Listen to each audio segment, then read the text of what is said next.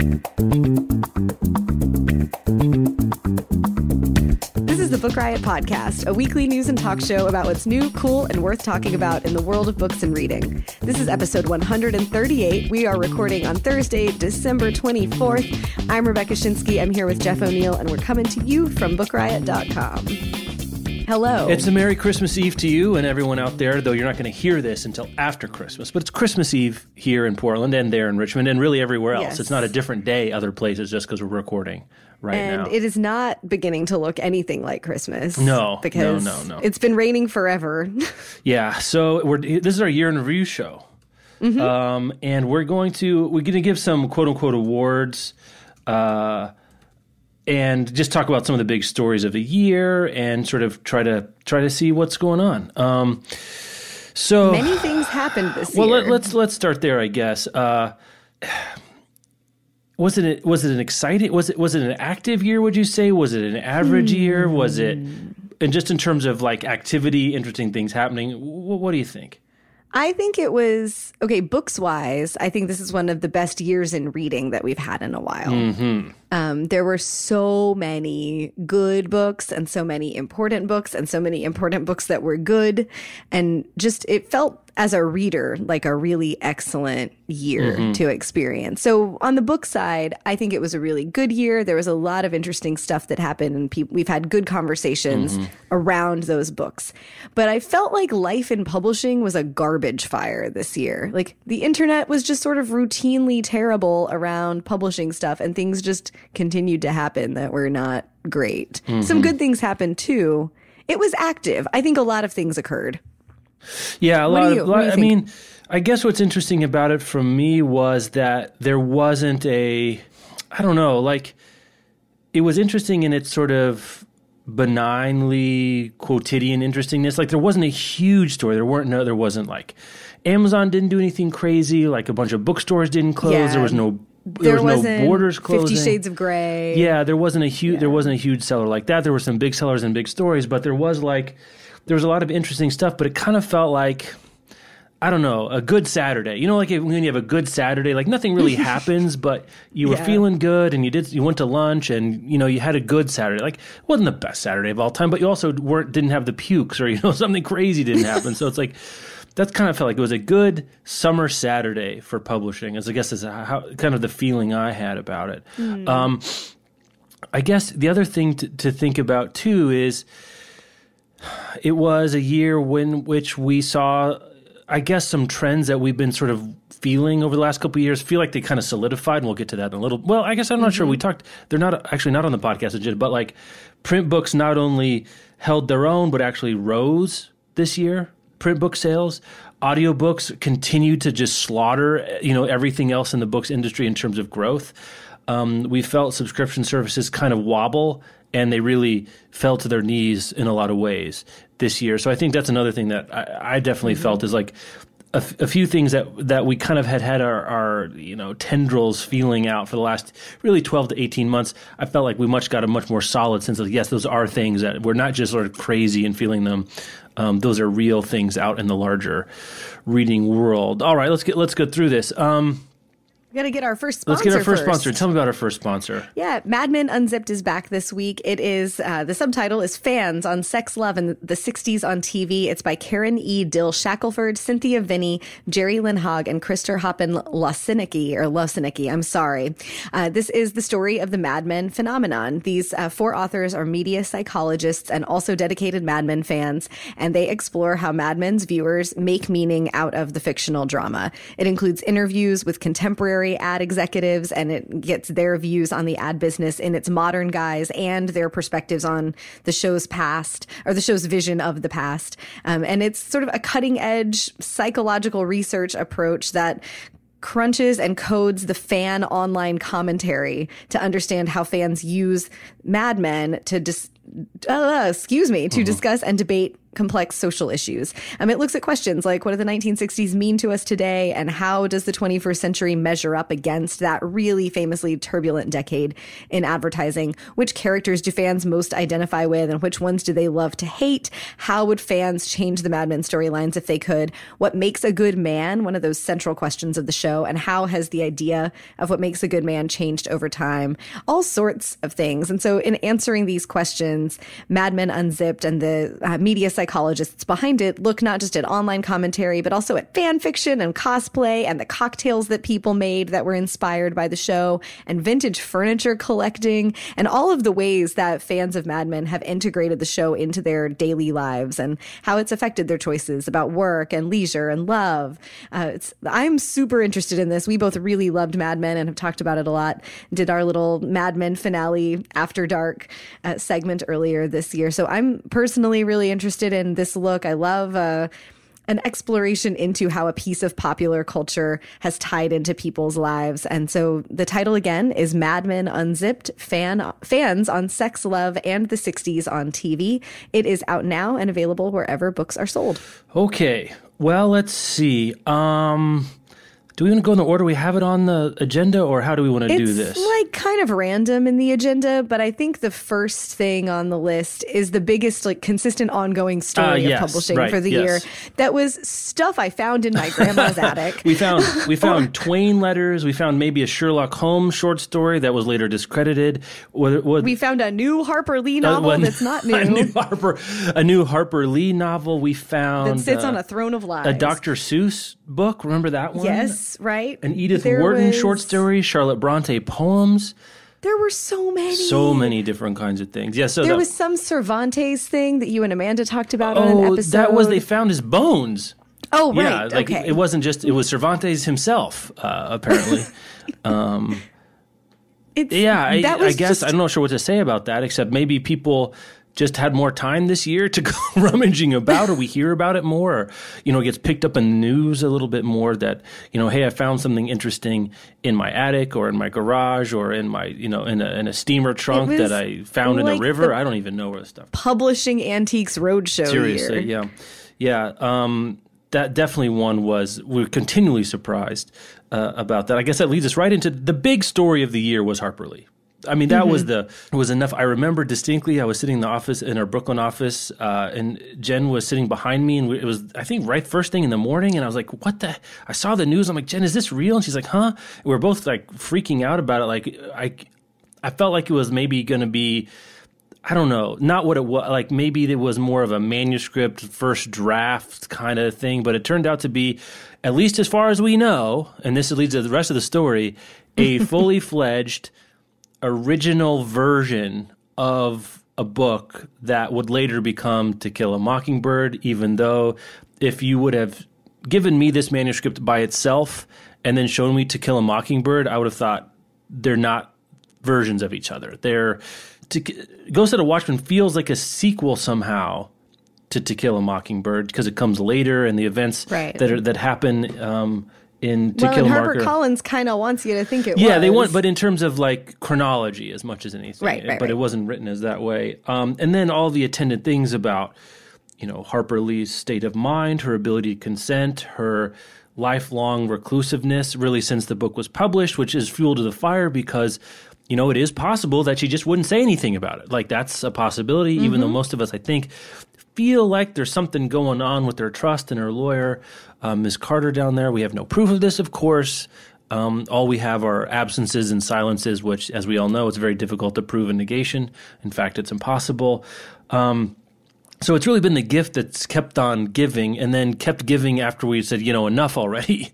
As right. we've and gone. And the gift is like squicky feeling. Yeah, squicky feeling. Yeah, I mean, I think you know the book wasn't good. It was certainly fascinating, if that distinction is meaningful. Oh yeah, it is. Um, now that we're what six months behind it, do you feel like it tarnishes uh-huh. Lee slash Mockingbird? I, I don't Yeah. like, and I was just talking about it on Twitter with someone last week. I don't think that in the long run, this book is going to do anything to the legacy Mm-hmm. of To Kill a Mockingbird. It wasn't good. People basically stopped talking about it immediately after yeah, it came like two out. weeks Like, after. Everyone who was going to read it and have an opinion about it and write about it as a sort of cultural authority of any kind did that very quickly. And it was basically universally agreed that this was not a very good book, um, but that it's an interesting thing to have mm-hmm. an earlier version of this beloved classic and to be able to see that process. So I think and hope that in the long run, maybe pairing them up is a thing that writing teachers will yeah. do.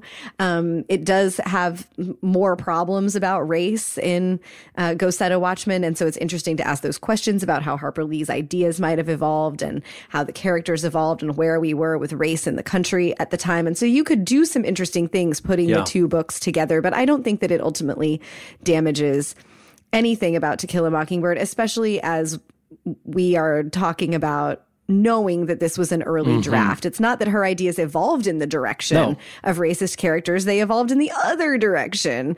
Uh, and having that be more out there. I, I still hope that there will be like a new version of the book at some point with a better explanation, yeah. which would be any explanation of what it is. Um, I'm still grossed out that it was packaged as a new novel by Harper Lee, yeah. um, intended to you know get sales from readers who aren't paying attention to publishing news because very few readers do and don't know. And it all of that stuff felt really gross to me. That it seemed like the publisher really trying to take advantage of the name Harper Lee and knowing that people would buy the book and choosing not to give them the full story about what the book was. But long term, I don't think it does anything. Harper Lee's legacy is fine. Yeah, it's interesting. I think in a way, I was thinking about this the other day. Is I think it's To Kill a Mockingbird's a much better book, but I think Go Set a Watchman is actually a more interesting book, honestly, to think about like, you know, what what's going on. There's a, these long, very troubling discussions of race in Go Set a Watchman in the back third of the book, really.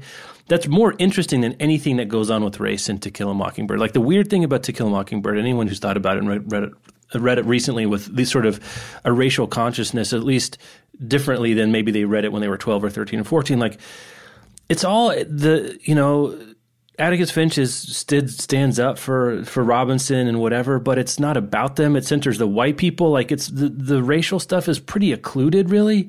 Whereas mm-hmm. the the you know the the can of worms about Southern liberalism at the time is really opened in Go to Set a Watchman in an interesting way. So if you're asking me to write a paper I think I'd choose mm-hmm. Go to Set a Watchman. I guess that's what I'm trying to say at this point. Um, yeah, Harper Collins too. I think you're you're right on. Like if anyone, wh- whoever it is that decided, and it could have been from Harper Lee's estate, it could have been in Harper Collins sales or marketing or editorial, wherever wherever along the line, someone in, decided not to be more forthcoming about what the novel was on the book itself is the loser. That that's whoever that is. I'd like to have a stern talking to sometime because I think that was the, that person's our turkey. yeah, that's the, that was the biggest. Um, the biggest, I, I, I, would say, disservice to readers and Harper Lee, um, mm-hmm. that it wasn't, it wasn't given context for what you were really given, um, in a way that I found shocking. I mean, really pretty shocking from a publicity yeah, and marketing and, standpoint.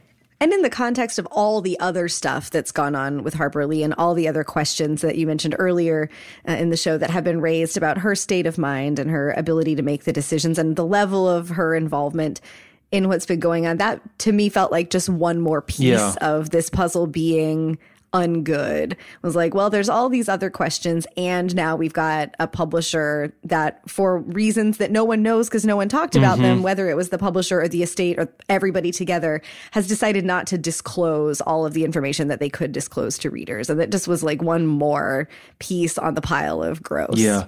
Uh, that that's that's the piece to me. Um, so let's go set a watchman uh, let's see let's go on. I guess let's just talk about the, some of the big publishing hits of the year real quick. I have them down here. What mm-hmm. Trend we didn't see coming. I put this at the end: adult coloring yeah. books. Can you believe? Uh, the other day, someone tweeted this. They follow, I guess, what the top ten sellers on Amazon at a given moment. Mm-hmm. They update all the time. And when this guy tweeted it, and someone else retweeted into my timeline, five of the top ten best-selling books on Amazon print were coloring yeah. books. Isn't that crazy?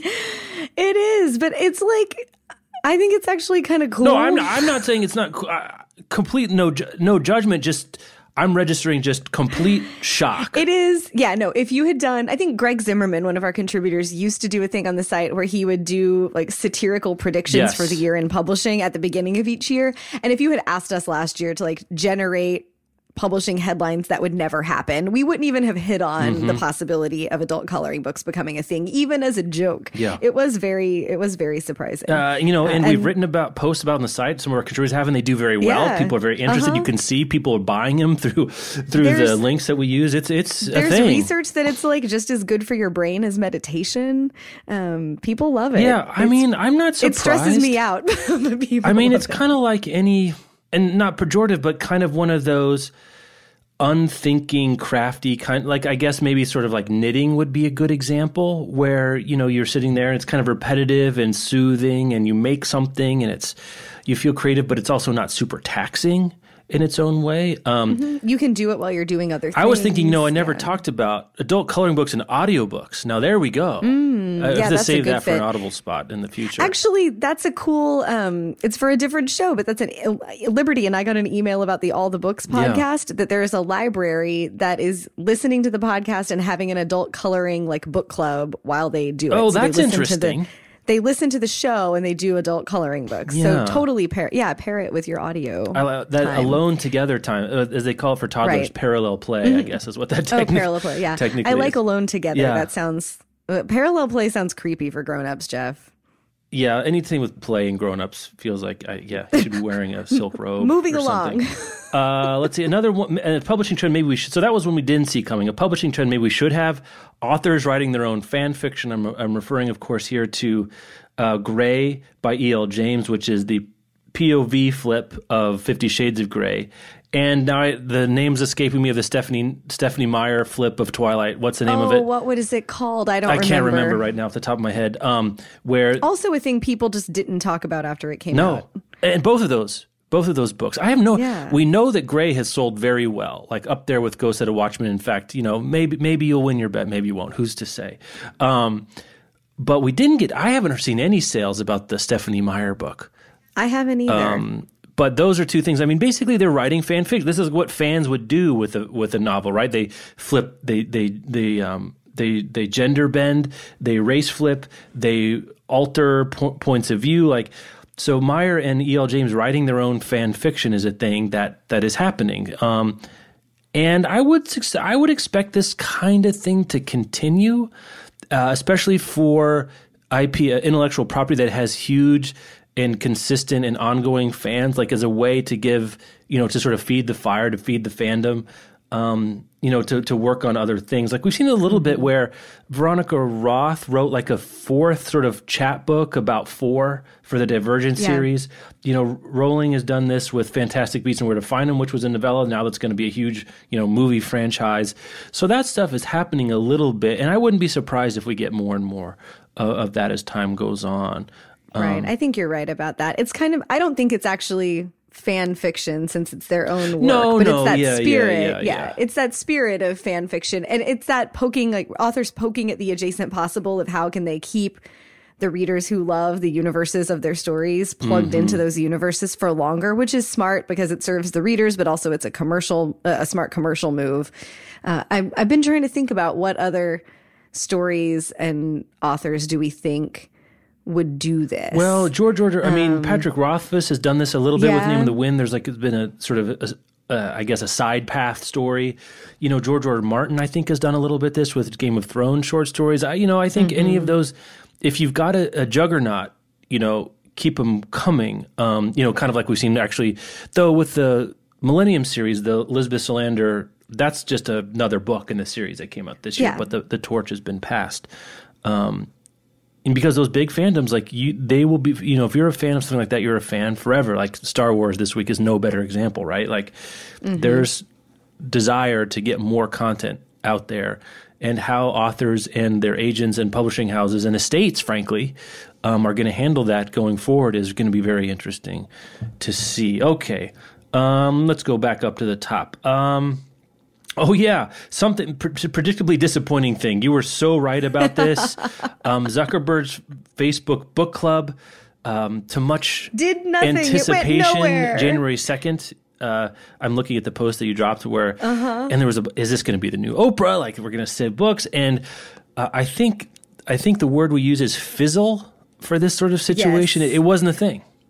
It, yeah, it it kind of was a thing at first. Like the very first title that he picked sold several thousand copies mm-hmm. that week. I remember the the first title we saw. Like it went. It was not a very popular title, and they weren't expecting it because they didn't get warning. The and End of Power like by a, Moisés Naím. Yes, I think they were doing a reprint, and then he picked on Immunity, which is interesting. But we had the conversation about like, is Facebook going to improve Facebook for Zuckerberg's book club, or is it yep. going to fall prey to all the problems of Facebook? And it totally totally did. Like very quickly, the posts on the wall of the Facebook like year in books page became the kinds of things that you see on all of the spam troll page. wars. Like, you know, right, you can't follow like, anything yeah, it's it's self-published authors like spamming stuff. It's people arguing with each other about things that aren't related to anything on the books. Nobody is moderating no. the page. Like they did do a couple they did author chats where you could show up on the Facebook page mm-hmm. and ask questions of the author, but even half of those comments were things like, "Will you read my manuscript?" right. Like, and it just it very quickly became an unstory. Um, well, one thing I think we know about Facebook is it can be it's at least in my use of it and what I see on our own Facebook page, it can be a good way to keep up with pages you like, stories you like, people you're interested in, whether you know them or not, right? It is a super bad way of communicating with people you don't know, really, in terms yes. of comments or interaction of any kind and to try to have the kind of conversation that a book club no, uh, yeah. intends to generate. Facebook is not set up for that. They're, the threaded comments don't work very well. You can't respond in, you can't really respond immediately. Right. Um, things get out of order. If there are a lot of comments, things do get out of order very quickly. It's difficult to track. Like I just, part of me had, I had some schadenfreude here of like, okay, Mark Zuckerberg, now you can experience how hard it is to regulate mm-hmm. a thing. Yeah. I mean, I was platform. thinking about this too. Like um, when I was looking over the notes, like what, what I guess if I were to do this, if I were Zuckerberg and I wasn't invested in Facebook as a platform, like I wanted to have a book club online with other people where I could discuss, I think I'd go to Slack now. I think mm-hmm. I'd set up some sort of Slack channel or a group. Um, that just you can just manage it a lot better and you can tag people and there's some threaded comments and you know it's available on mobile and it's you know it's free yeah, or, or like a live blogging platform yeah, or something, something like, like, even that. slack becomes unwieldy with yeah. too many people having a, the same conversation right. and well we also know this a conversation doesn't scale like that's just the truth of it is, yeah. i don't think it's a, it's, it may not be a Facebook is particularly like, bad at it, but I don't know if there's a great they solution. Could have done some other interesting things, mm. like I think it's very indicative of just how Facebook is that Facebook didn't recognize that the way to have a Facebook book club wasn't to just build a page and expect people to have conversations on it. Like Facebook is unself-aware about itself. It does seem that, that way, yeah. yeah. In many ways. And so they could have done cool things. Like I'm certain that Zuckerberg would not have trouble getting access to authors and publishers. They could have done like video. Yeah, they're trying they to push video. Done, they couldn't do a video with some. I mean, whatever. Right. They could have done cool video. They could have done like the Facebook book Club podcast mm-hmm. where Mark Zuckerberg talks to the author of the book that he read and talks about why he picked it and why, why it was important. And like maybe they had an email address where you could submit questions or comments for the show or something. Like there were a million ways to do it, but on Facebook was not the way. Yeah. And on Facebook was like the only way that Facebook was ever going to choose. yeah, right. Yeah, and because the, the book the book selections were super interesting. I th- they showed a plugged in guy who was interested in the world, right? I mean, I mm-hmm, that yeah. that part I certainly wasn't disappointed. In fact, I was pleasantly surprised by. Speaking of pleasant surprises, oh yes, the best surprise. Uh, President Obama's two part, wide ranging, in depth fanboy interview with the great Marilynne Robinson.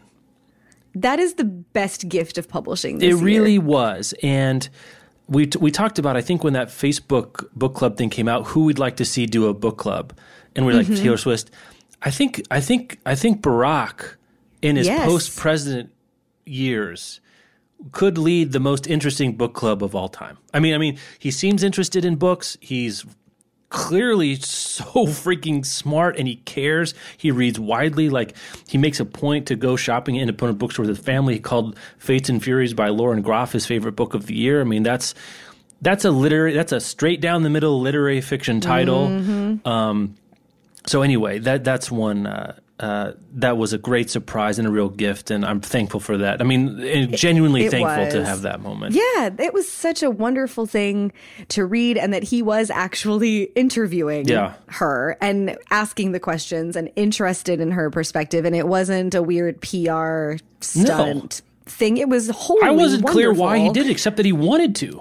I think that's Yeah. that's the only reason he needed. it. I mean, it's not like Um, he's trying. He's not trying to shore up the Iowa caucuses with Marilynne Robinson or anything. right and talk and Marilynne Robinson is fascinating Oh, she is. like the novels are so good but her brain is just a fascinating place and the essays always reveal that and the interview that he conducted with her gets at some of the issues that she wrote essays about in the new collection which is the givenness of things that came out last month Mm-hmm. uh, it's it is wonderful that's a book that i i wish were being talked about more, but an, a very cerebral collection of essays by Marilynne Robinson is not the kind of thing that's going Mm-hmm. I to gotta. get Get, I gotta read that. I gotta get on It's so good. It is so good.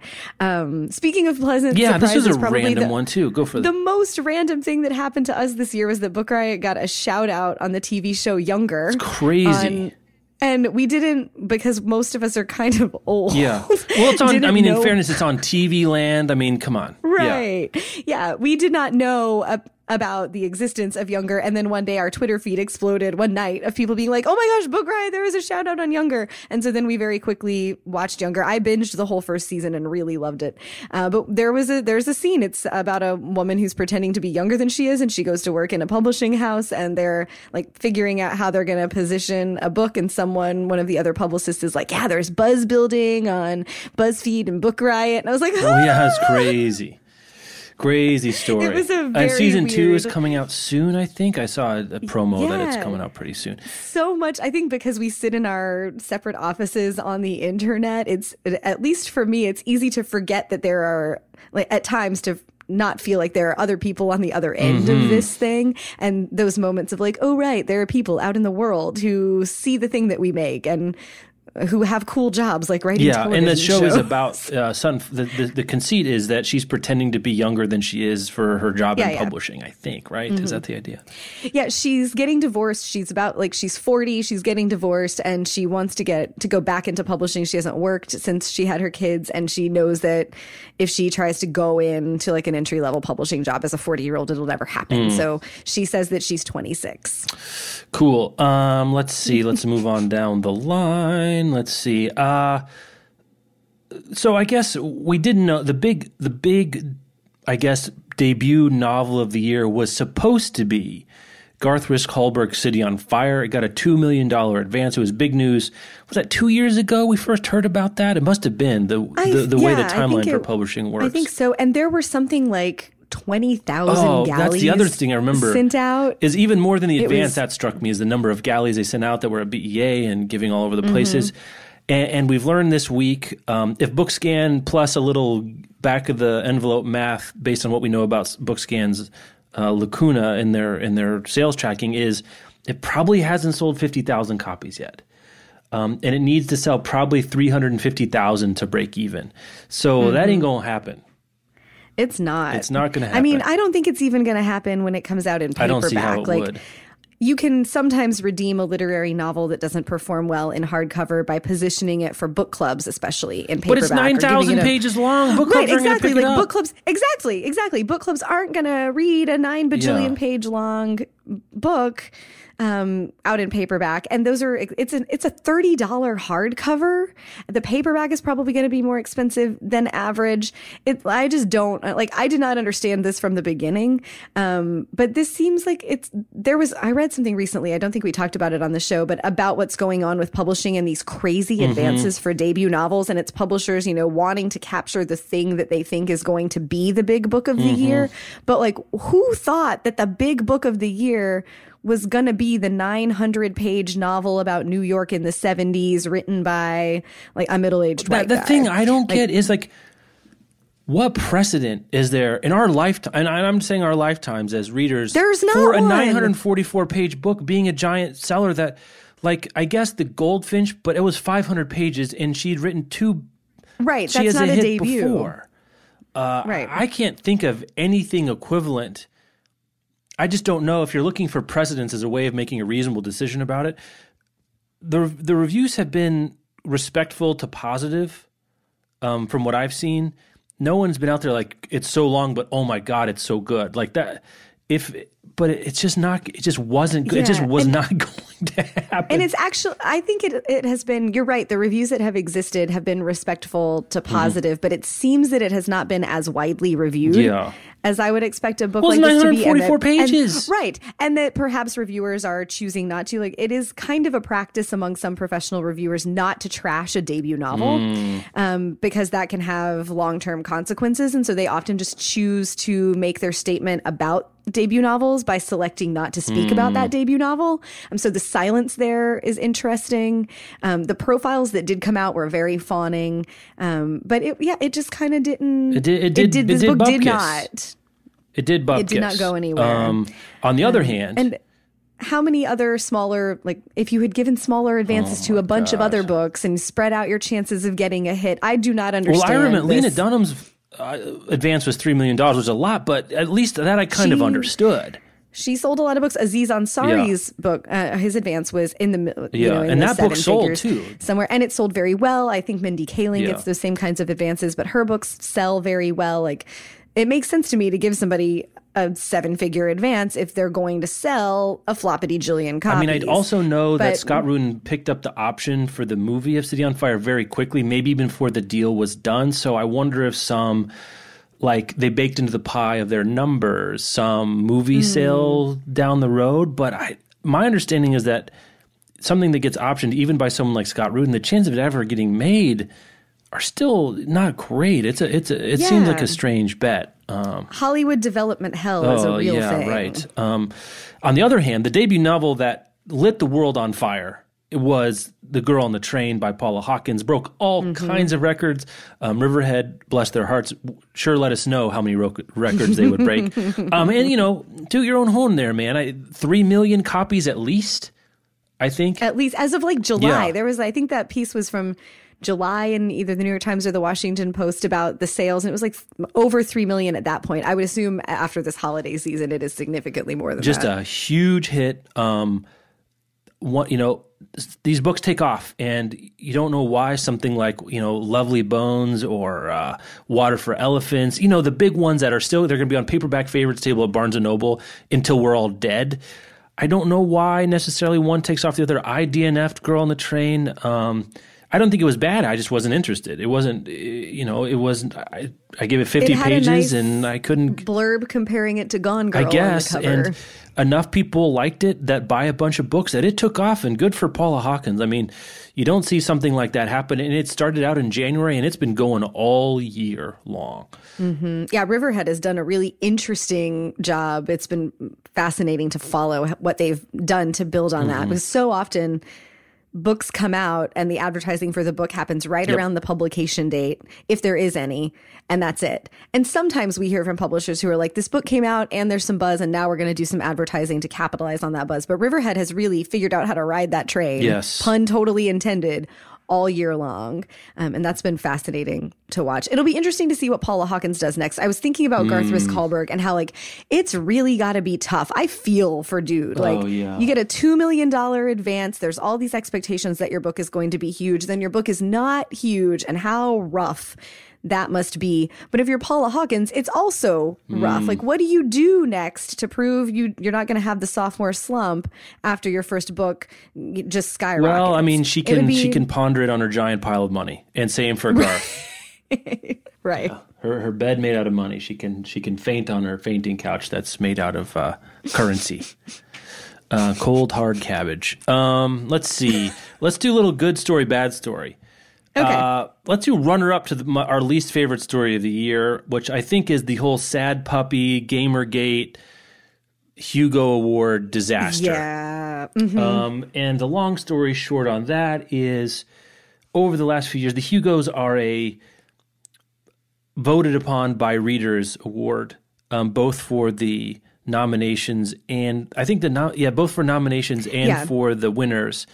And over the last couple of years, there's been increasing diversity of underrepresented voices in the Hugos. We've had some winners, um, and then the the the cohort of the world that doesn't like this um, got on their internet, got on their modems, and basically took up, uh, you know, uh, a campaign, an astroturfing campaign to take over the Hugos.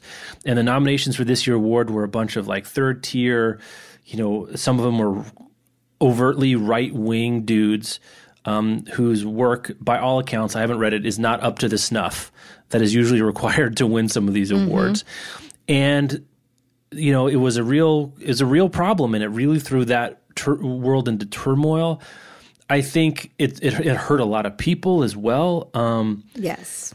the the wider voting community, I think, did the right thing by giving no award in a bunch of the categories in which they were just sort of at, they were literally you know taken over by these sad puppy slash gamergate candidates.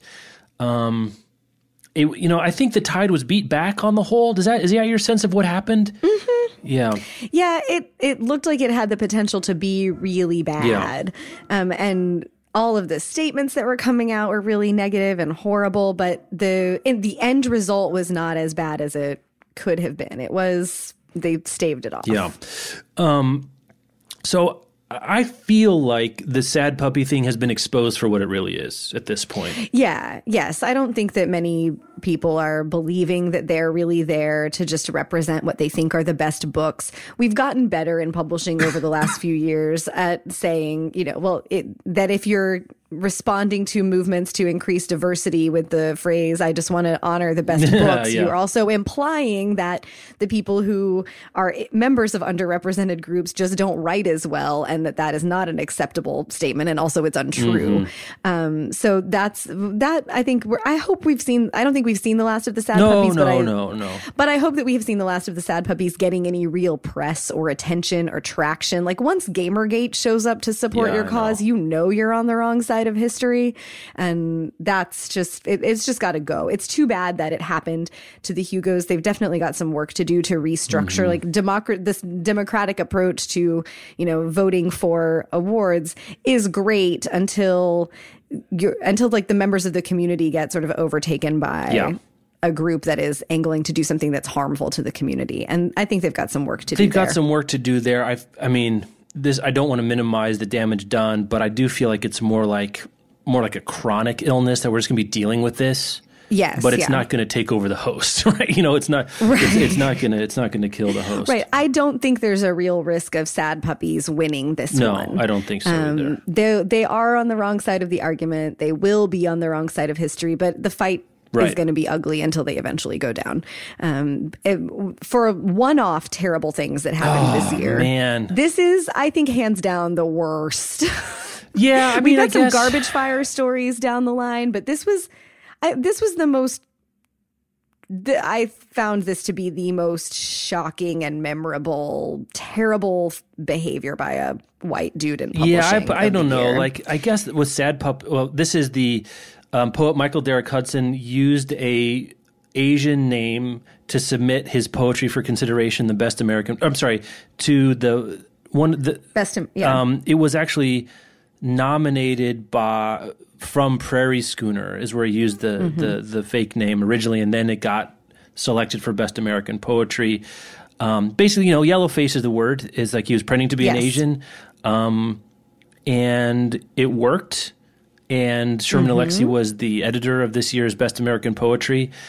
He apparently found out about the the deception before the anthology was published, decided to keep it in, and wrote a lengthy, honest, troubling, um, by turn explanation of why he did it. I think the sad puppy thing is worse, and it's and only because just the sheer bodies involved, like the number mm. of people and the level of vitriol. Like this is again, I'm not trying to minimize this, but in in, in Oppression Olympics is no fun. But if we're just sort of doing it for the sake of the structure of the show, this is one guy as opposed to like hordes of people spending a lot of time really trying to screw up like a huge literary award. So I mean, whatever. It, it, it, it goes back and forth, but Yeah, I disagree because the sad puppies were so overt. Ah. like th- that's uh, to me, it's the difference between like the overtly racist person and the one who like thinks that they're going to achieve their racist means by being sneaky. And the sneakiness of this was what really I thought was disgusting about it. That and then the best American poetry anthology perpetuates the sneakiness by the, the page that the public that the poem is published on says Yi-Fen Chu, and you only find out that that's the pen name if you turn to the back Yes. of the book,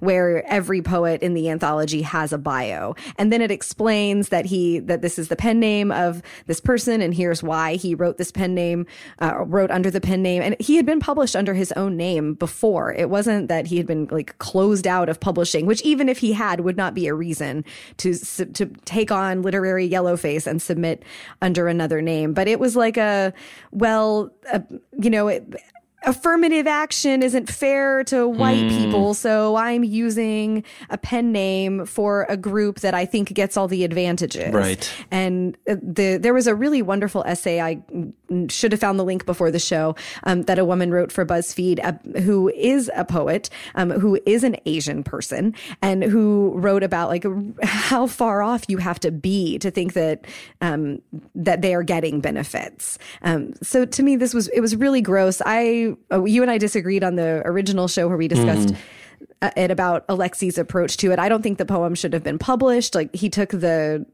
the response of like, well, I liked the work and he submitted good work and it deserved to be one of the best poems of the year. But that to me, that's rewarding bad behavior. Um, and then participating in this like sneaky thing that just puts the bios at the back of the book. Like, why not put his real name on the poem on the page that the poem is published on? There were ways it could have been done better, but I don't think it should have been done at all.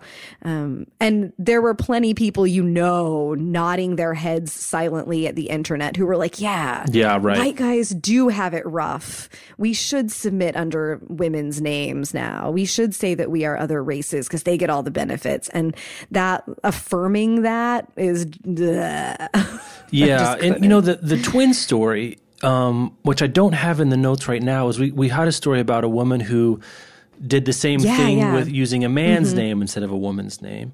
Mm-hmm. Um, and the and responses had, that she got from and agents. got more considerably more positive results. I think the problem with both of both stories and Michael Derrick Hudson and I wish I could remember the woman's name. Well, I'll try to find it for the show notes. Mm-hmm. It's also the sample sizes are so small. Like the statistician, the, the amateur statistician in my mind is is sort of worrying because Hudson says, you know, I, I submitted this poem forty times as myself. It got rejected, and then I s- switched the names and it was rejected nine times before it was rejected. Well maybe it has something to do with the name, maybe it doesn't. Right? You know, like right. Right. Yeah. You, you don't, don't, know. know. Um, and and the other woman's, I think hers was a little more statistically significant just because the the sheer volume, and then the the positive response, like because that was Mm-hmm. about requests for manuscripts, and this was more, and, and uh, Hudson's poem was about just getting submitted. But both of them, they're they're two signs of the same rusty coin, which is it matters um,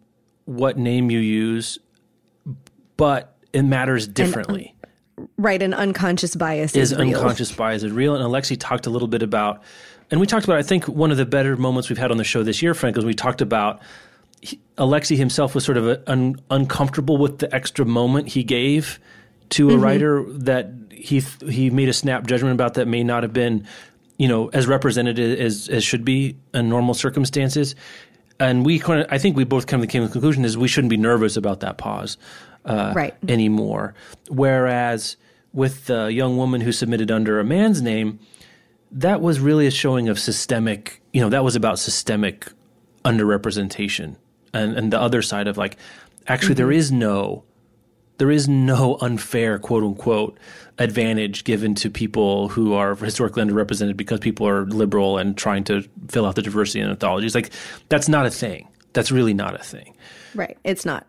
Um, it's like reverse. We say, have to say all the time on Facebook, reverse racism is Not, not, a thing. Yeah, not a thing. Reverse sexism is not a thing. So those are, I think, two of the more disheartening stories of the year. Um, that there's a lot of work to be done. As much as like we can say that GamerGate and Sad Puppies, like th- it's kind of a sideshow, a painful and hurtful sideshow. Mm-hmm. th- at least we can say it's a sideshow. Where I think this Hudson thing and the the other the other story about submitting under a man's name, those aren't sideshows. Those are systemic problems that aren't going to be easy to root out. That's going to take some time and consciousness and thinking about different ways of approaching Right. Those situations. Let's talk about some good stuff. That was a, Yeah, that was a from the hard, stone cold yeah, bummer. Now we can we can go to the Department of Progress Yeah. is happening. Um, there were several things that occurred this year that were great signs for publishing becoming more progressive, recognizing the world that we live in, doing the things that we want publishing to do. One of those is uh, we talked about very recently. The World Fantasy Awards have decided that the Lovecraft Award will no longer be called the Lovecraft Award. Uh, that someone who was an avowed racist uh, does not should not be the name that goes on the award um, for anything. But the world of science fiction and fantasy has been populated by writers of color and women for so very long, and they're finally just beginning to get recognition. There was a wonderful. you know, grassroots movement um, in the sci-fi fantasy community this year to get Lovecraft's name off the award, and the people who run the award have said yes, we will take his name off of it. Um, so excellent a plus very good. Glad to see that happening. It'll be really interesting to see who they replace uh, lovecraft with or if they just give it some sort of generic name. I know there's been a, a push maybe to name it after octavia butler so we don't know what that will be. Um, in the line of diversity inside publishing, Lee and Low, uh, which is a publisher that we've talked about on the show many times before, decided to conduct a diversity baseline survey where they would collect data from as many publishers as were willing to participate to find out about the gender, race, sexual orientation, and disabilities of the people on staff um, and reviewers um, inside publishing. And it was kind of a slow start, but both Penguin Random House and Hachette have signed on. Macmillan has signed on. Scholastic has signed on. Workman, some of the big houses and many of the smaller publishing houses have signed on that they're going to make their uh, employees available to take this survey that will be distributed, and then it'll be aggregate results about the overall state of publishing. We won't be we won't get to see like this is what happens in Penguin Random House and this is what happens Right. in Workman, but such a step in the right direction to see publishers acknowledge that they're not doing this themselves. Um, it does not seem that like inside one of the big publishing houses, someone is paying attention to their numbers. And if they are, they're not talking about it publicly. Um, so signing on to participate in a survey that will contribute to overall aggregate results to get a baseline. Like where Right. are we in publishing and how far do we have to go um, in order to have a diverse industry at every step on the chain. Um, so I was really heartened to see that happen and then to see the big, some of the big publishers decide to participate. Yeah, that really interesting there as well. I mean, I think there were I don't know, it feels a little bit different to me this year in terms of the talk that we do about um, giving underrepresented voices their fair shake. Um, I felt like I don't know that the the tables have turned, but I do feel like diversity is now not something that is being discussed as something that needs to happen, but almost it's like it's now the new table stakes in a way. Like mm. maybe we're not quite there yet, but it's part of the. It's not. It's no longer something people are saying should be part of the conversation. It is part of the conversation now. And that's not to say everything is going great. There's there's still a lot of work to be done, but there is no longer any kind of I don't know can't just systemic doubt. Yeah, right. Or it's not ignorable anymore. Um, at least from where I sit. In the in the you know the, another story I have about Meg Rosoff here is another example of you just can't be either willfully obtuse or unwillfully obtuse about where we need to go in terms of giving people the opportunity to tell their stories and different kinds of stories from different kinds of people um, that have historically not had their had their their turn um, in a fair way. So I guess that's one thing as well. Is like I think all of those are examples of that's you know that's now part of the discussion. There's a lot of ways to go, but I don't think anyone who works in publishing now that any is any way attuned to anything is not aware that this is something that needs to be worked on going Yeah. forward.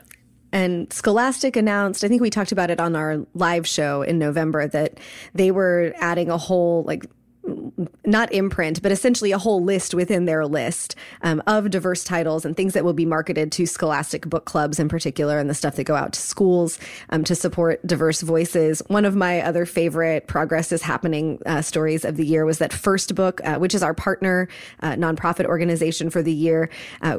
Created an effort to launch 60,000 new to paperback books um, as a market driven solution to making mm. diverse stories available and affordable and relevant um, to serving kids in need. And earlier, uh, they announced this at the beginning of the year. And I, back in the fall, just another a month or two ago, the first ones did start coming out.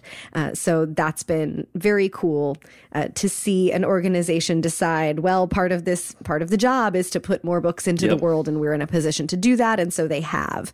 Um, really wonderful work there from a great organization. It, it, it, has been like there have been some awful things this year, but there have been some really yeah. good steps. Yeah, I, I, I agree. Um, I think it's a two steps forward, one step back, as we've seen with, with Sad Puppies mm-hmm. and the Best American Poetry situation. But on the whole, it does feel like the the wheels are grinding in the right direction. Let's, another book yes. nerds are the coolest story. This is so cool.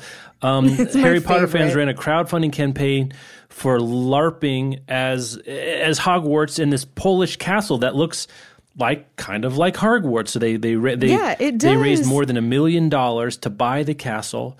Um, it's the College of Wizardry, a live action role playing game set in the castle, and they bought it, and it's going to be available, and you can go do it. It's just the coolest. And they raised 25% of the target in the first 15 minutes. Man, the book nerds are amazing. And the, the, the HP mafia is serious. I mean, they uh, the HP fandom is it's up. I mean, you got to say, I think it's Star Wars and HP, right? Like in terms of pop yeah, culture well, fandom, I think those are the right, two. And now Harry Potter is into its second generation yep. of fans. Yep. It's you know, it's it's not going oh, anywhere. No. We've we have discovered in four years of running the site that there is no end to the number of Harry Potter posts that you can run that people will be interested in. Um, I think in a, like any given month, BuzzFeed runs like 25 things about Harry Potter. And I make fun of them, but um, I can um, say, well, I mean, I make fun of like one day I was right. like, well, there's six Harry Potter things on the site on BuzzFeed Books today, but like, I, you know what? That's responding to appetite. You know, that's it is that, and it is just this unending appetite for Harry Potter and for that world that J.K. Rowling created. It's in incredible and the fans do such cool things. Mm-hmm. Also, that's a like gift of the internet yes. is that fans can connect with each other and come up with a campaign like this and then run it and fund it and you can go to the castle and do it.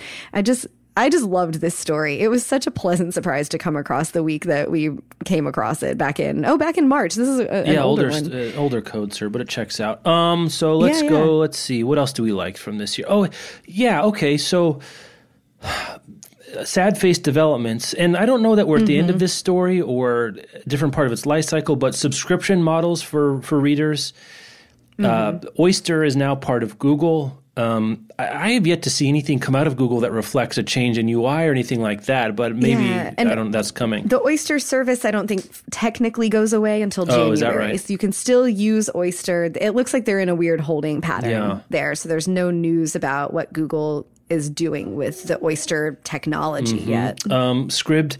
Scribd is still around. It's had to change its business model in terms of it used to be all you can eat audiobooks. Now it's to one credit per month per your subscription, in addition to all the other audiobook, uh, ebooks and comics you want to eat.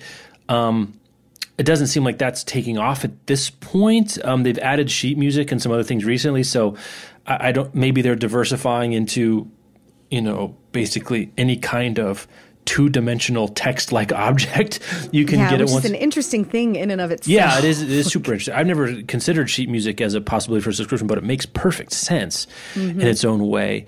Um, but they certainly haven't taken off. You know, there's no one to go to. I think. No. I think we do have a better sense now of what the problems are with a subscription yeah, model the, for readers? Like the customer who's most likely to buy the subscription. Your early adopter puts somebody, you out of business. That's the problem. Right, is a power yeah. reader, and these subscription services, at least in the business models that we've seen them exist in so far, can't serve the power reader and stay in business. They really need the person who it's like is the breeding equivalent of joining a gym but only going once right. a month. Like they need the reader who pays the nine ninety nine a month but only reads one book and really doesn't cost them any money. But your early adopters are going to be the people who read the most and can get the most from an all you can eat sort of thing. It's a it, that, it's a really interesting problem. Mm-hmm. I don't know how somebody is maybe going to solve it, um, but there is that new um, Simon and Schuster. Or no, not Simon. Is it Simon yes. and Schuster? There's that new romance app Crave uh, that we talked about last week on the show. Somebody's going to try it specific to power readers of romance.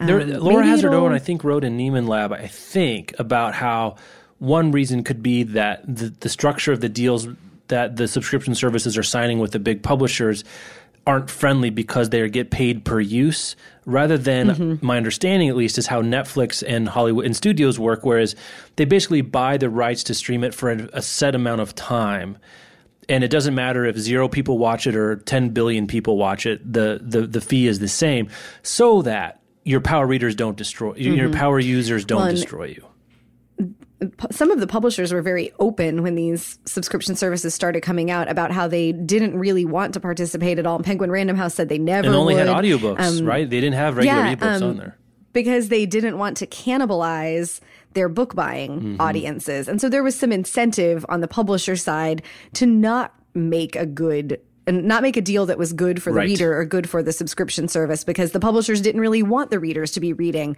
on Oyster or on Scribd. They want your ebook dollars and your hardcover dollars and your audiobook dollars. Mm-hmm. And it's uh, that tension between the business model that's really trying to serve a certain kind of reader and then the customer that publishers want uh, is also a, a, really big open well, question. And, and I don't. You're right. You're, you're very right to, to mention that because it also ties into what we said at the top of the show about the resiliency of print books um, and independent bookstores and the plateauing, at least for now, it seems, of ebooks. And I think both the subscription story and that story, the, the story behind the story there is defensive plays by big publishers to keep their core business largely intact and unchanged from how it mm-hmm. has been. And and one is not giving subscription models a good deal, but also the way they've been pricing their ebooks is that right. really protects print. We talked about it a couple weeks ago, and I I think it was the name of the wind or something else that was coming out. Oh, it was that it was that that Patrick Rothfuss side path Kingkiller Chronicles mm. book that was new in paperback, and their paperback was less expensive than the ebook on Amazon. And as long as that is the case, that's a really good way to protect print sales. Now, is that a good way to go toward the future? I don't know the answer to that. Um, maybe publishing, maybe book reading on the whole, it will head towards audiobook and print and subscription on the whole, and the publishers we know them will get hurt and go away or something like that.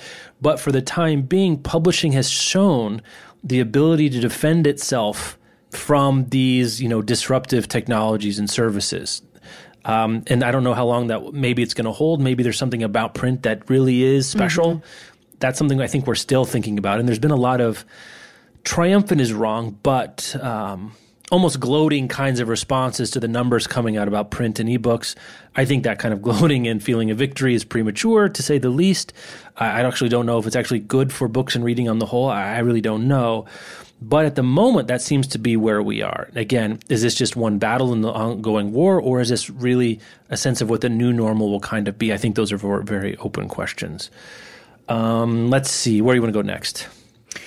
Oh man, we kind of have to start on the wrap. Yeah, we kind of do, don't we? Um, let, so we want to we want to do our few eulogies. We lost some folks this year. Um, E.L. Doctorow, James Salter, Oliver Sacks, um, Peter Matthiessen, um, mm-hmm. all all left us this year. Um, all four of them, people I'm you know, maybe it's because we we picked the the names we noticed because who we are, but all four of them very important writers to me. I have to say, mm-hmm. uh, Salter yeah, particularly, Salter and Sacks especially um, for me. So you know, best uh, fare thee well to those guys, and um, the work remains, and that's one of the amazing things about books, right? Is that the work stays behind. Um, yes. Let's do let's do our define the year books, and we got to get out of here. okay, so we agreed yeah, that we four, couldn't our, talk our, about our STL E were a little life, between the world and me, Go, Set, a Watchman, Watchman, and Girl on the Train. Okay. So I think Purity yep, was interesting. One. I had that one on my list too because the conversations around it were not what the conversations around Jonathan Franzen have been in the past. It felt to me like a not a sea change, but reflective of you cannot be the kind of writer that Jonathan Franzen is and the kind of guy that Jonathan Franzen is and put out the kind of book that he does with the kinds of statements about women that are in the book mm-hmm. and that mm-hmm. he made about women in interviews surrounding the book and expect to be universally praised as a genius. Um, people who are critical of those statements and that kind of art and that way of being an artist now have voices that must be listened to. Um, and so that was uh, like Purity came out and then also was not one of the big books that everyone talked about being amazing. And typically a Jonathan Franzen book is one of the big, everybody should be reading this, like critical darlings of the mm-hmm. year. Um, so what happened with Purity, I thought was really interesting and indicative of changes in publishing and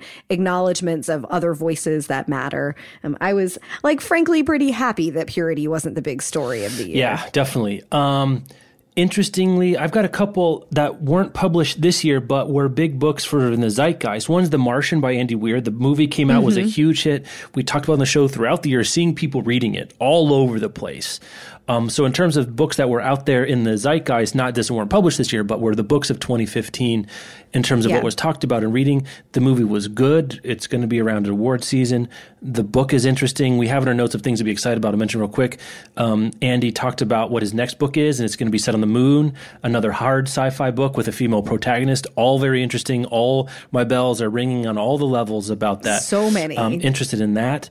Um, I think another book that didn't come out this year that's out there in the zeitgeist, kind of like as a tangential thing, but the Ron Chernow's um, Alexander Hamilton biography. A bunch oh, of people yeah, are reading yeah. because of the Hamilton music. Ham- I think Hamilton, the musical, and Star Wars the movie are the two big pop culture things of the year. To be honest, like I think those are the two ones, mm. and that the um, that the Hamilton Chernow biography was so central to that story is interesting. I see a lot of people picking it up. A lot of people are giving it as gifts and talking about reading it. Um, on the literary fiction side, I don't know that there was a bit. You know, the book I think that's more it's going to be around a while is the the coda to the Elena Ferrante Neapolitan novels. Mm-hmm, that was on my um, list too. And the the uh, the the story of the lost child came out early in the year. It's the fourth and final of the Neapolitan novels. These are on my list to read in the new year now that they no longer um, transgress uh, O'Neill's Razor, which is starting a series while it hasn't been complete. I'm very much looking forward to diving into those. I think those that definitely was one of the books of mm-hmm. the year too. What else do you have on your list? I had Ferrante and all of the mystery around who mm-hmm. Elena Ferrante really is as one of the stories because there was all this press about how Elena Ferrante refuses yes. to do press. She gave whoever Elena Ferrante really is gave like two interviews and then talked about, you know, opting out of the PR machine, but being an anonymous writer with a pen name who's talking about opting out of the PR machine is its own way of participating yes, yes, in the PR machine. Playing it uh, like uh, a playing it like a violin, I would say. Right. Yeah, it's fascinating. I've had some fun shower thoughts about like who would be the most surprising and or ridiculous reveal. Jonathan Franzen. Of, like yeah, John. It's maybe yeah, John or like James yes, Patterson. Yes, like, yes. And is Elena Ferrante someone whose name we really like? Un, uh, do we know that writer under a different name already, or is this really an unknown person? I want that reveal to come out at some point. Um, and I wonder if we'll get it in the same if we'll get it at all, but if it'll come out in an accidental way, the way that the Robert Galbraith J.K. Mm. Rowling thing leaked out, like will whoever aka elena ferrante is like will someone talk about it at a cocktail party that shouldn't talk about right. it it'll get picked up but just all the the uh, obsessive love for those books the ferrante fever is a big story and then the mystery the very intentional mystery around who the writer is as well um like, like that's a true publishing yes. moment like look how great you are for not doing pr by talking about not doing PR. super interesting um w- one of my books of the year is is an is a an absence rather than a presence really wasn't a breakout YA book this year, as far as I could tell. Right. Did you do you have? Yeah. I mean, is that your sense of it too? Again, the, we are both sort of sideline observers yeah. of the YA scene, but you we usually will pick up if there's a if there's one that really crosses well, and there over. wasn't a like there certainly wasn't a breakout series yeah. of a of the Hunger Games Divergent Variety, Twilight, um, any of those. The closest that I think I've seen is An Ember in yes, the Ashes yes, by Sabaa yes. Tahir. Um, was one of our best books of the year, Book Riot. Lots of readers loving it and talking about it. Um, so that's probably the closest I think that I've seen um, to a big YA book, but nothing on. We didn't get anything on the scale of a Suzanne Collins, Veronica my, Roth, My um, award for the biggest like divergence between getting press and getting read is The Nightingale by Kristin Hannah, which has yes. sold a billion copies. Um, it's historical fiction uh, set in World War II. It sold a ton, and no one talks about it. Um, it was runner. It was the winner of the historical fiction. Mm-hmm. uh, category in um, in uh, the Goodreads Choice Goodreads. Awards, and I think if I've got this right, it would have based on the total number of votes, it would have beaten Go Set a Watchman if it were placed just in the best fiction category. Like if they just threw them all together. Uh, it won more, so I think that's that's always an interesting book for me because there's always one, right? It's a big book club book. Right. and you're like, where did Where it come did it come from? Who's reading it? Like, it, it's not something that you're going to see in wrap ups on, you know, like the New York Times notable books or anything like that. It just, it's a huge, I think it's commercial fiction. They sell. I don't know that they're critically interesting. I'm not saying they're not interesting. I'm just saying they're not critically interesting. I'm going to make a huge distinction. Don't email me um, about that good yeah, luck good luck with with that. Um, so that's one that that was definitely on, on my list as well. I this is one, and again, this is more Jeff's particular interests and what I'm doing right. Well, I'm reading more nonfiction and science and technology, but Neurotribes. Did you read this book? It's on my list. I haven't read Um, it I've yet. seen quite a But f- Steve Silberman, yeah, right? It was really interesting. It's about neurodiversity and like kind of decentering what we understand normal brain function to be like and personality and brain chemistry and different ways of understanding and being in the world in terms of like change like a book that's really sort of timely and maybe even a little forward looking that one I think is really interesting. I've seen a lot of people talk about that. Um, the Elon Musk biography was really interesting. He's a man of the moment. I think we're going to be living in a world in which we hear a lot about what Elon Musk is doing for the next couple decades. And that book was like timely and right on the money and super interesting about where we are in technology and venture capital and how we understand our relationship to these quote unquote genius public figures. I thought that was really good. So those are sort of my ideas that are out there in the world, but not necessarily like weren't huge books of the year, but like were the book incarnations of these larger trends and conversations that were going on. Interesting. I cheated. Is that cheating? Do you like that, or is that cheating? I'm not sure. it's okay. No, it's cheating. That's that's what that voice. I'm okay, Rebecca, in where I particularly am Mm. right now. I'm so resistant to Elon Musk. Everything. Uh, interesting. Yeah, But yeah. I one of the ones that I wanted to see talked about more, and that I think would have, except for living in the shadow of Between the World and Me, was Negroland by Margo Jefferson.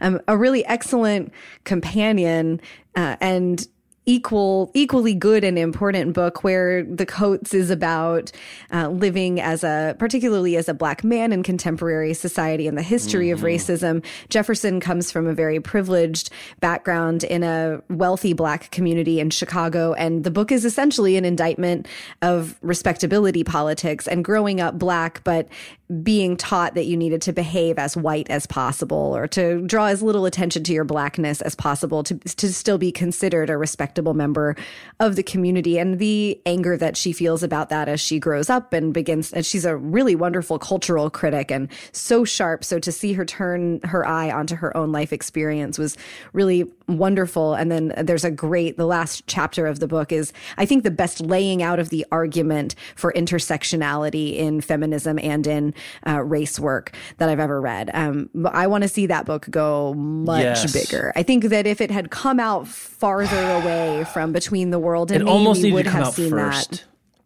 Yeah, and it's it's also interesting. Like this is an interesting and problematic thing about publishing is that there can Yeah. be like one book about race per year, and that Coates was the one who got the spotlight for it this year. And that's not his fault. It is a wonderful book, but we've got publishing and reviewing and book media have to do better than there can be one. Uh, I thought Negroland was really eye opening. Yeah, that's a really good pick. I wish I picked that. Darn you for picking that. Um, my last one that I have noted down here, it's kind of the flip side of the, the Nightingale in terms of a critical darling. Like if you're a book person who lives in Brooklyn, this might be your favorite book of the year. It's great. I'm just saying it's like What's The Argonauts um, by Maggie Oh, yeah, Nelson. Maggie Um, Nelson. great, speaking of short, great little books that are part memoir, part narrative. Um, there's she falls in love with this guy named Harry Dodge. This is a true story. Apparently, I don't know much about what's real, what's not, what's fictive, what's not. I have to say, I, I haven't done? It's laid out as memoir. yeah essay. memoir essay. So I think it's all true-ish. I don't know, as as memoir essay tends to be. Right. However you understand Um, but it's about love and it's about you know language and it's really interesting. I think it's really good book, and it was a darling of you know I'd say the the literati to, to not use that pejoratively, like people who work in and around books who are plugged into books. Now, if you aren't plugged in books, I'm not sure you heard of this book, to be honest, though I think you should have. Really interesting. She falls in love with guy Dodge, who is gender fluid, so has that piece, which I think is also part of the conversation we're having right now. So it feels of the Yes. moment um, in that way too. So that's that's another one. If you like introspective, thoughtful, whip sm- yeah, whip smart is even sort of pejorative, like really intellectual work, and also really guide prose and difficult questions. And it's a, it's short too. What I should, what I should have to say is, is is goes in its favor. 160 pages. Um, Maggie Nelson's The Argonauts. I think that's one where you know, you give it give it time, but it could stand up there with some of the the more literary memoirs that stick around for a few years that are in people's consciousness. So those are my picks. That's all. Are you out? Do you get them all? Yeah, I'm well, I was thinking about H's for Hawk because Oh, I'm like always yeah. perpetually thinking about H's for Hawk now. It's just a cycle that runs in my brain Yeah. nonstop. And it, I thought that H's for Hawk was going to be a book like The Argonauts was, that it was going to be like a critical literary darling of a memoir. Um, but it went so much Yeah, bigger and got so much recognition that wh- one of the interesting but smaller stories of publishing, I think, also is that we're getting good at these memoir essay things that purport to be highly personal, Mm. but that are really a person telling a their individual story that is reflective Birds. of feelings and experiences that everybody nods their head at and can recognize. I think, yeah, I think I love H's for Hawk. So everything that comes after this, I think one reason it does is is the subject matter is safer than the Argonauts. Does that's fair, Mm-hmm. Sure. right? Well, yeah, it's grief. The activating event is the death and of it's her about father, and everyone you know there's nothing about falling in love with a, someone who might be a dude and might be a lady. I mean, I'm I'm just not sure we're Or ready for that to be a big yeah. hit. Not that it shouldn't be. Again, just in terms of what the what the the subject matter is, I think for where we are and given the biases that are out there. I'm not surprised, I guess, that H and Yeah. Frock, though I think Yeah, I it- think Argonauts is the, better. I mean, I don't know. We can argue about this. The pitch for H is for Hawk. Yeah, I don't think we No, need to no, argue no, about it. I, I like Maggie Nelson Yeah. too, but the the pitch for H is for Hawk is like she channels her grief by training hawks, and you're like, uh huh, Uh-huh, yeah.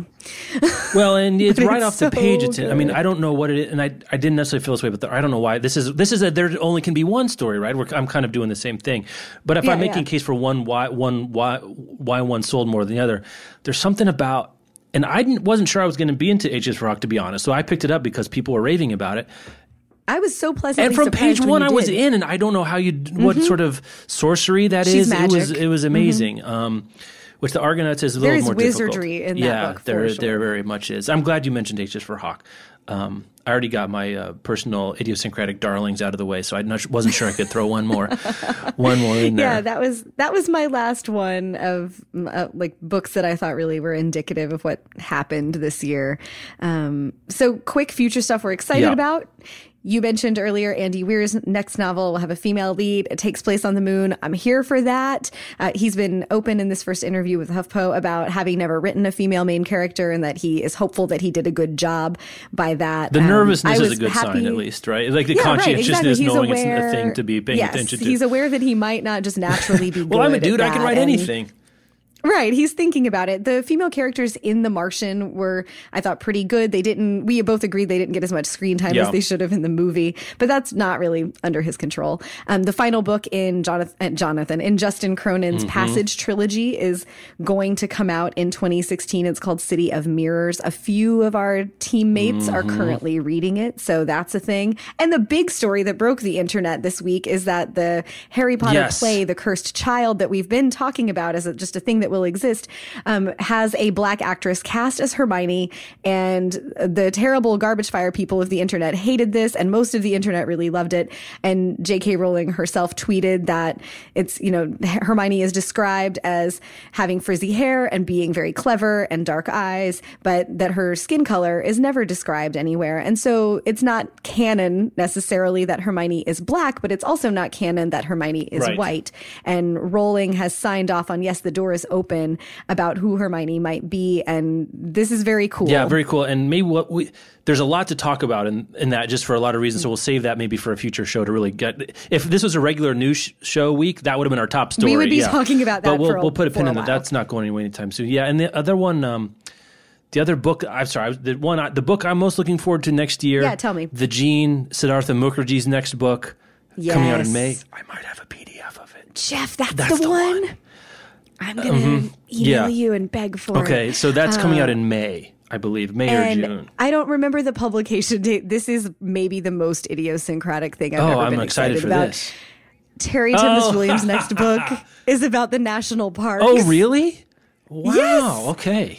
I'm gonna call you up and tell you national park facts like that episode of the. Oh, West this would be the second most boring national parks pop culture thing since Ken Burns' News Fest of a series about the national parks. no, it's gonna be amazing. Oh, I'm sure it'll be great. I'm sure it'll be great. She's so Yeah, great yeah. on nature and Refuge is one of my favorite books. And she's, I just can't, like, I could tear up at the thought of getting a book about the national parks by Terry Tempest Williams. And it's happening. I'm so excited. I'm already reading fiction Hmm. for 2016. I have been for a little while and there's some good stuff. But I think, like, currently the thing that I most want in my life is the Terry Tempest Williams book about the national Yeah, I'm not sure how to. I'm. I, I'm.